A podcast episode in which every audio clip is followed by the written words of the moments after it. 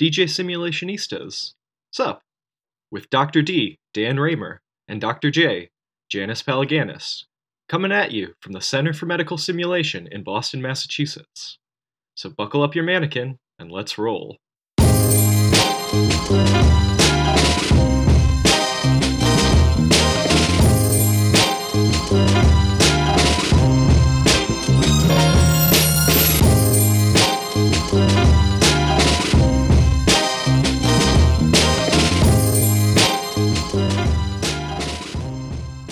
Welcome, everyone, to DJ Simulation Sup. You're here with Dan Raemer and Janice Palaganas. Sup, Janice? Sup, Dan? So, I have something I want to talk with you about today, which is. You do? Um, yes. Uh, as you know, I got the flu at the IMSH meeting this year. And Yeah, are you like 100% now? I'm I'm 120 percent, and I um, so I left early and missed our company retreat, and uh, Yeah. and some people would say, "Oh, aren't you lucky?" I was really sad about it because I think retreats are something really special and important, and have been meaningful in my career. So Yeah. so did I miss something? You missed a lot. So you had some serious FOMO, fear of missing out. FOMO, uh-huh, uh-huh. FOMO. Cool. And and that's appropriate because you missed out. So tell me not the detail of what I missed, but what was the the hot tub, the drinks, uh, the laughter, the Uh-huh. No, we actually did none of that. oh. what did you do that you think was valuable that I missed? No, I mean it's always great. It's actually one of my favorite things to look forward to with uh, IMSH because we always schedule it right after. Uh-huh. It's amazing because it's the only time that we're globally, all of our global faculty are together. And it's really nice to go right after IMSH because we're able to share everything that we learned from IMSH. It's always such a great time. It forces us to question what we're doing, I like the whole picture of who we are and who we are as individuals and each person as a whole. Everyone brings who they are as, as a complete person to the retreat, and just seeing everyone in that light is, you know, wonderful. I mean, I think that's what's really important about having any kind of organizational get together. Having been at CMS since near its inception for 25 years, I think retreats have played a, a huge role in bringing us together and making us uh, productive. I, I think Jeff Cooper, who was our leader for so many years, really had a good sense of that and he would try to come up with always making it different. I think that that went a long way to figuring out who each other were in ways that we hadn't before. I think back to the original retreat we went on. We had a graduate student who was uh, working with us doing her PhD in simulation, although she wasn't a healthcare person she was an organizational studies person. And uh, uh, her name was Lee Kearney. And she worked for an organization uh, called the Center for Creative Leadership in Colorado and uh, was getting her PhD while she was working there. And that organization ran all sorts of programs to develop teamwork and leadership in exchange for her spending time with us and us helping her do her PhD. She, agreed to run a workshop with us. And so we went off site and she played all these kind of uh, teamwork games with us. What we learned is that we were a just terrible team. We broke records uh, in some of the games that we played in just total incompetence as a team. Lots of issues of distrust and understanding of who people were and you know just really changed everybody's view of how we didn't work together uh, very effectively. And I have to say, it, it made a monumental change in our simulation activities. And it allowed us to, you know, sit down and come up with some order and structure. I, think back to those days, and I remember, you know, I had just started. I was the junior person on the team, and I just remember scenes in the control room when we were running scenarios where everybody was was talking at once and making changes and people were reaching over each other's shoulder and changing the vital signs on the computer and arguing bitterly in the control room about what we were going to do next people talking to ESPs in the room and the ESPs in the room ignoring them and doing their own thing. I mean, they were the most chaotic scenarios ever ever run in simulation.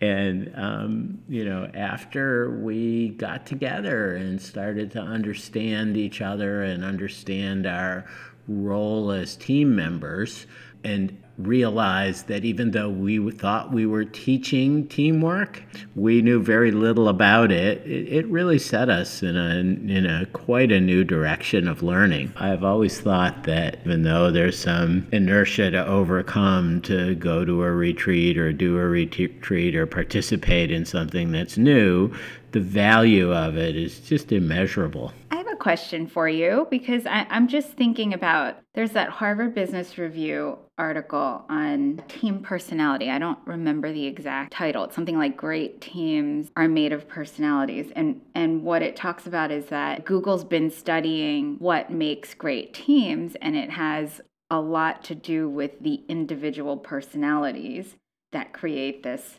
team personality. For example, if somebody's just typically goal oriented and then someone else is relationship oriented, that you, you need to have the right mixture of both. And then, you know, I'm thinking of there was this management guide called Making the Team. You know, that one talks about how retreats just don't change conflict it can smooth it over, but it can't change conflict. And so just thinking about both of those articles kind of meshed together, I'm thinking, did it did that retreat actually change the way you functioned at that time as a team? I, yeah. You know, I'm sure it revealed the differences. I, I believe I believe it did, not in its in and of itself, but I think the realization, our internal view of each other and of our team was flawed. I think everybody mm-hmm. on some level appreciated that. And they then, as we undertook organizational activities and restructuring of how we did things, I, I think those those notions kept coming up, and we kept realizing that uh-huh. um, that the individuals were who they were, and that we needed to work with that. There were a couple of more retreats that we did that involved you know, kind of personality profiles, and we did something called personalysis. Yeah, yeah you were really at that one. There was a much earlier one that we did, and I remember we, you know, we lined up everybody on the team uh, according to how they scored and different variables in the personality thing, and we were so shocked and just laughing at how people who didn't get along were at uh, at the extreme ends of these uh, of of these profiles. And I'm not a great believer in those sorts of pop psychology things, but um, it did really it did well, really help me though. It helped me get along with people that I couldn't really find a way to get along with and just appreciating that you know that I was at one end of the spectrum and you know uh, uh, didn't care about detail and was more abstract and conceptual. And the person that I couldn't get along with was at the other end of the spectrum and they were focused on detail. And I realized with the help of a coach that if I simply stopped talking and provided a little detail to them, that they that we got along much better. And I, I'm thinking of one individual who we just completely changed our relationship. And I think it was based on joint realization that we were just complete opposite personalities. Did you say you learned that if you stop talking with that individual?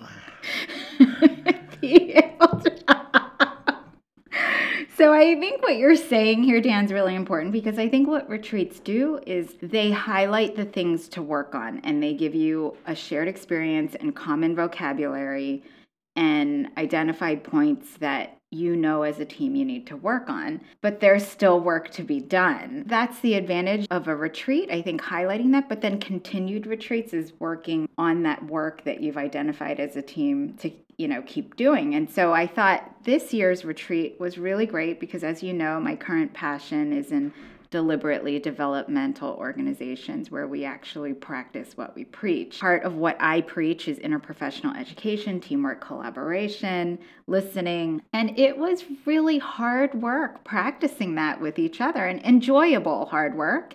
And being able to talk about it and deliberately practice that and then understand the concepts, the underlying concepts and thoughts and emotions that drive some of the dynamics that are good and bad so that we can bring it to our teaching. I thought I think that's the value in retreats.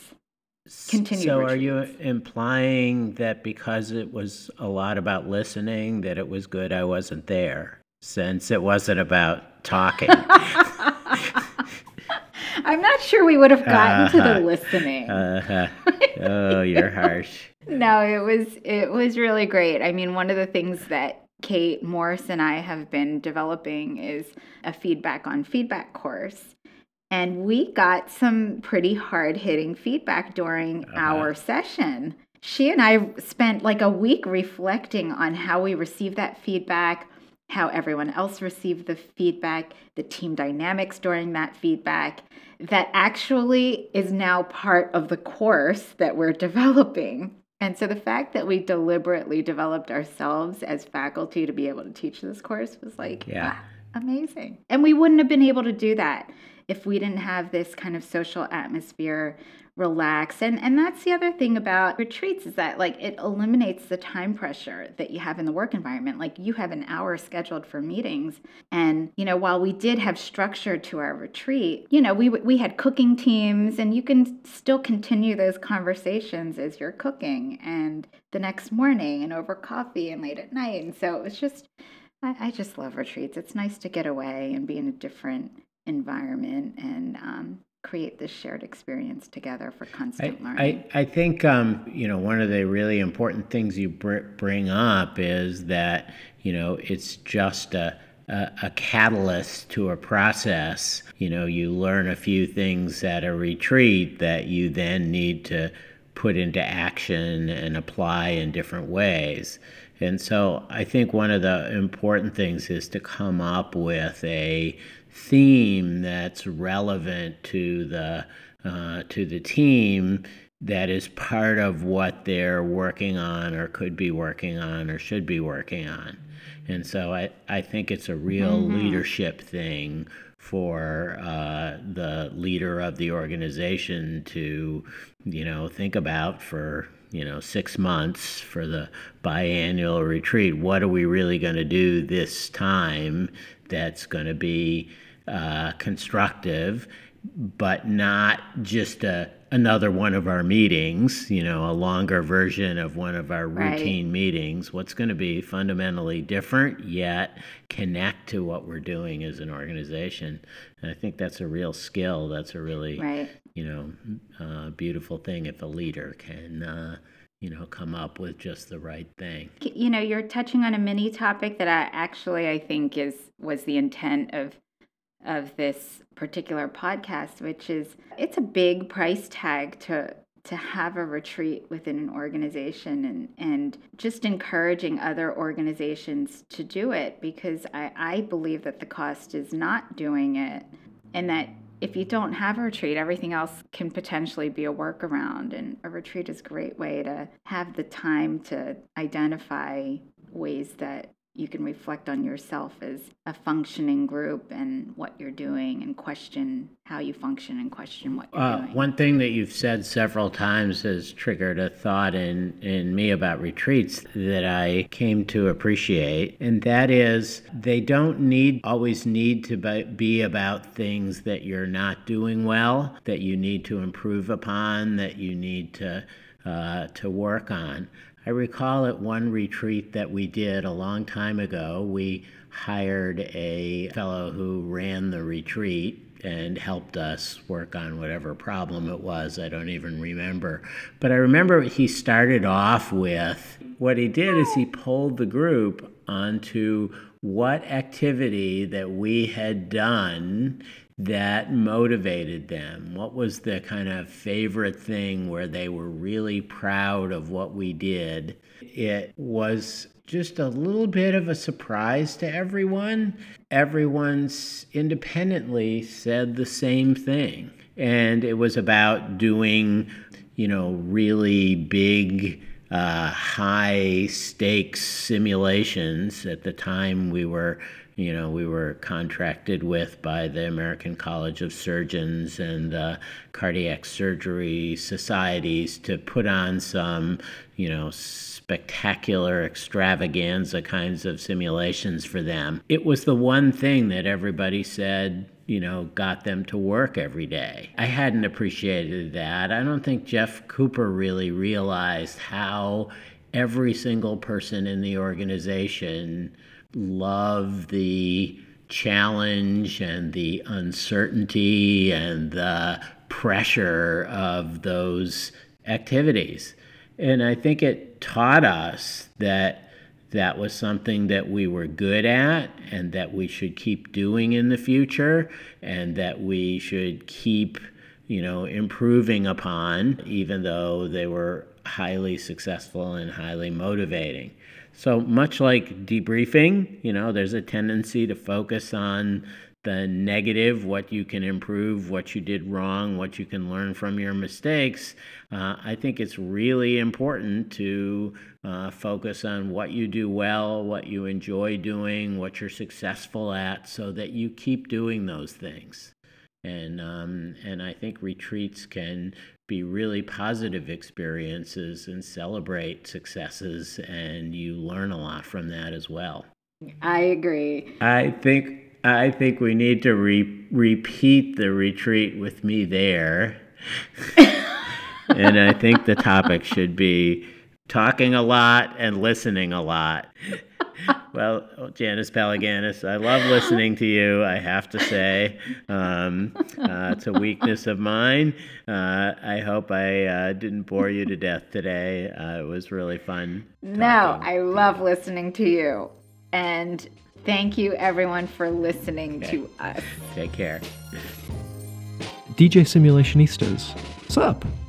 Is brought to you by the Center for Medical Simulation Find out more about CMS and learn about our simulation instructor training and course offerings at www.harvardmedsim.org. Thanks so much for listening, and we'll see you next time.